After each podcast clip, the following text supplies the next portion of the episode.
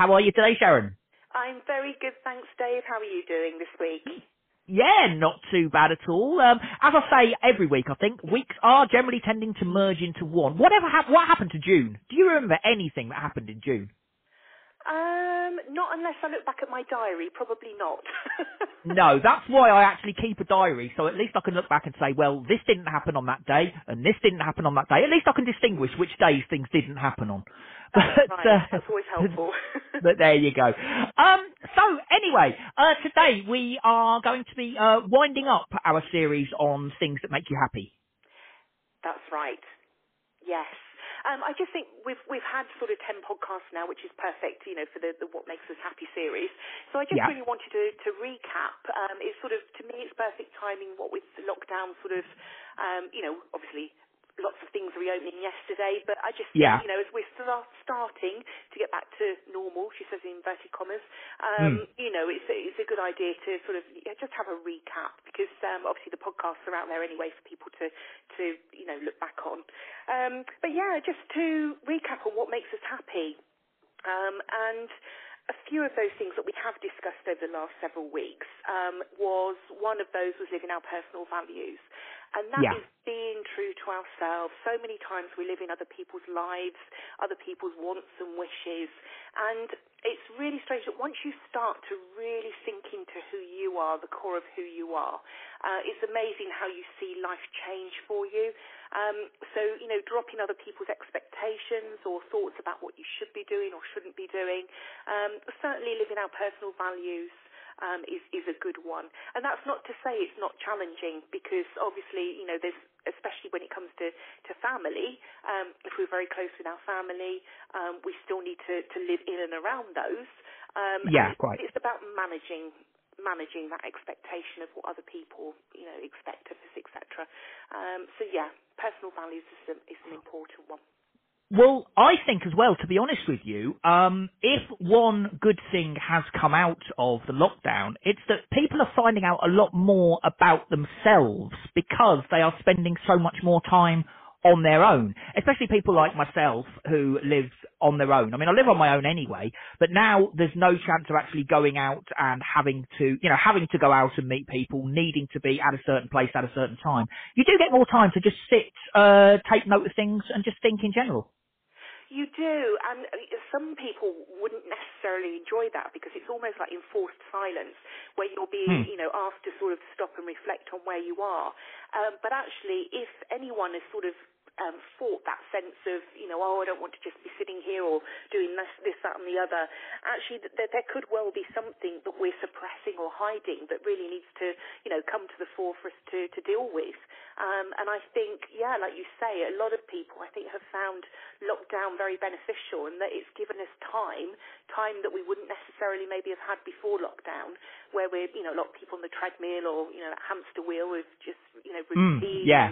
Etc. So no, you're absolutely right. Um, you know, I think yeah, there's certainly been a, a positive to it, um, which links in with the next one actually, was which is gratitude about recognizing when something actually has, in hindsight, been for our benefit. Now, we always say hindsight's a wonderful thing, um, Mm. but and, and I'm not going to use the adage, you know, be grateful. I'm not going to absolutely not going to say that, you know, be grateful because there's other people out there worse off than you. Because I always talk about the experience you go go through should not be diminished any way because somebody else has been gone through something seemingly bigger, if that makes sense. So No, I totally understand that. Yeah. yeah, so gratitude is about just being thankful, you know, recognizing, taking stock that, you know, of the things that we are grateful for. And if we are really struggling, whether it's through um, sort of recovery, anxiety, depression, sometimes, as we've said before, it's really hard to recognize the, the things that we can be thankful for. Um, and sometimes, you know, actually, if we can look back and think, gosh, that was a really tough time in my life, but you know what? I made it through and I'm proud of myself. That is gratitude. So it doesn't have to be, you know, this immediate moment. No. Again, I mean, taking it back to uh, lockdown, um, a lot of people are struggling through the lockdown, obviously, for you know whatever reason. Some people, um, and I include myself in this, to be honest, have kind of just sort of breezed through it really, because as I've said to you, uh, be it on air or off air, because I went through such a life changing moment or moment, a life changing thing uh, three and a half years ago when I gave up drinking, obviously my every single aspect of my life was completely and totally flipped 180 degrees. And so now, just the idea of um, being, at, you know, doing my shows from home instead of going to the studio and speaking to my parents on the phone as opposed to seeing them in person. Yeah. hasn't really affected me that much because I've had something so massive happen to me in the past that this is actually kind of you know, a bit of a walk in the park without wishing to be belittle other people's experiences of it. Yeah, no, that's right. It's it's absolutely appreciating your own circumstances, circumstances, and recognizing recognizing and you know ticking your own boxes in terms of achievement, no matter how big or small it may seem to somebody else.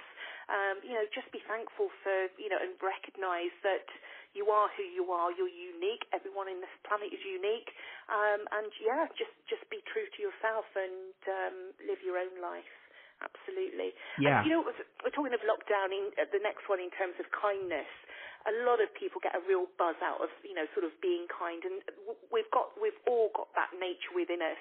But during lockdown, there's been so much kindness and compassion shown.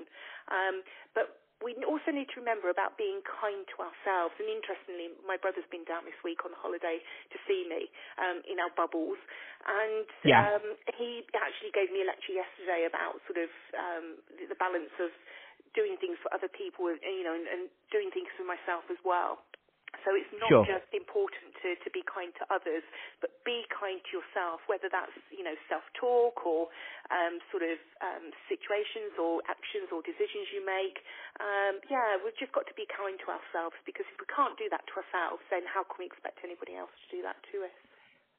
That's true. Now that's something that you do learn from a very early stage in recovery from addiction because um, addicts, 99% of them, I mean, obviously I'm only talking for myself from a personal point of view, but for things I've read and people I've spoken to, addicts don't like themselves very much at all because they realise what they're doing to their bodies and because of what they're doing to themselves, how it affects other people around them. And um, basically your addict has no self-confidence, no sense of self-worth whatsoever. So to be, uh, uh, for an addict to be nice to themselves is just, it just doesn't happen. So once you come into recovery, once you've given up your addiction of choice, one of the first things you have to learn is to actually appreciate who you are, appreciate that you're not a bad person. This addiction is what's making you a bad person. And you've got to learn to, it's like learning to walk again. You have to actually learn to like yourself. You're absolutely, you're absolutely right. Very, very true. And you know, I, I sort of posted something on um, on Facebook this week about um, in in terms of sort of recognising what going through. In, in fact, men, it was mental health versus physical health and the different scales. Now, when we're looking at sort of um, addiction, that to me is a, a, serious, you know, mental health issue, and that's something that yes. is, you know is a real challenge for people to go through. And that leads me into the next um, sort of podcast we did on letting go. And once you, you know, sort of around the over the over the mountain, as it were, and sort of, you know, going through your recovery and feeling better about yourself and learning to love yourself again. Um, what I think we need to do is to let go of who we thought we were, that, you know, putting judgment on ourselves it was something else that made us go through that, if if you like, in terms of mental well-being. Um, we need yeah. to disassociate in a way as to what's happened previous, and um, what am I trying to say here? Just forgive ourselves for anything that we've done in the mm. past. Just let it go because there are circumstances and situations that led us into that, um, and that could be, you know, actual physical experiences, or it could be, you know, mental health. Um, so I think yeah. go is an important aspect of that. Well, again, bringing it back to the recovery side of things, I generally um, find there are still things that I've done in my past that I find very difficult to um, not think about just due to the general shame of what I've done. I mean, everyone jokes about, oh, it was terrible last night. I got drunk. Uh, I can't remember what I did until someone told me and I was dancing on the tables or I jumped in a fountain, silly things like that. But when you have that every single day of your life, you wake up and you've got absolutely no idea what you've done the day before and you know that somewhere along the line you must have upset somebody. It is very difficult to actually package that all up together and say, right, that is the past. That's happened. I can't change that. Le- move on put that away, put it in a box, package it up, send it somewhere else because that's gone now. Let it go and move on. And that's something else you really do have to learn to deal with when you're in you know, the first stages of recovery is just forgetting what you've done. It's happened. You can't change it. You absolutely can't. But like you say, it doesn't happen overnight. It's not about clicking your fingers and you're changing things. Uh, you know, it, changing uh, your thought processes change. Um, it really is about retraining your mind and your brain to to take on that new way of thinking um, in respect of letting things go, as you as you say, it's so important. Um, the other thing we, we were talking about sort of earlier is sort of finding balance, and when you're sort of when you're going through recovery or have gone through recovery um, or you're suffering from anxiety and depression, it's about recognizing when our mind has got hold of hold of itself and finding balance is really important. So again, if we recognise our thoughts and you know we can beat ourselves up into a blue in the face if our you know sort of thinking is very very negative, but until we recognise yeah. that it's not doing us any good, and we do need to change that thought process around to um, hold on a minute, I can't change this. This is in the past. Um, hmm. And as you were talking earlier, I, I, I don't know, um, there's a book that um, I haven't read for a while now, but it's a book that's always stuck in my head, and it's called Five People You Meet in Heaven. And it's a okay. fabulous book because it just reminds you um, of it's it's five scenarios where an elderly an elderly gentleman who passes over he meets five people whose lives he touched when he was on the earth plane, as it were. And it's really fascinating because there were times when he really, really re- lived with regret and remorse and you know sadness regarding a particular situation. Um, but actually, when he was able to, and obviously this is um, you know storytelling, able to con- reconnect yeah. with this person who said, actually, if you hadn't have done that, you know, I wouldn't have lived, gone on to live the life that I led, which was amazing. You know, you gave me my life. Whereas the person, mm. you know, he really thought he lived with regret. So there are some fabulous, you know, we talked about books, fabulous books out there, but it just shows you that our mind can run away with it. So we might be thinking, oh my God, that person's going to think really bad of me or, you know, carry this thing for God knows how many weeks, months. But actually, yeah. they're, they're getting on with their life and they probably haven't even thought about us again.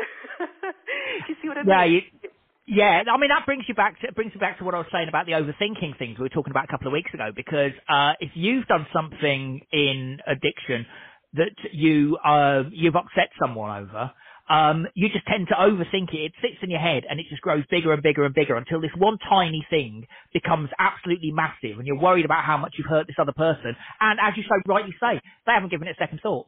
No, that's right. That's right.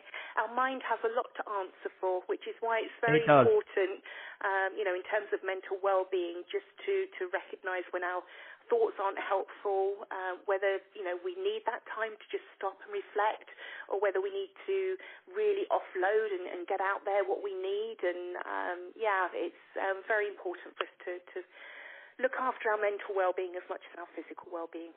Definitely. Definitely. Right. Um. Was there any? Were there any others, or have we just recapped?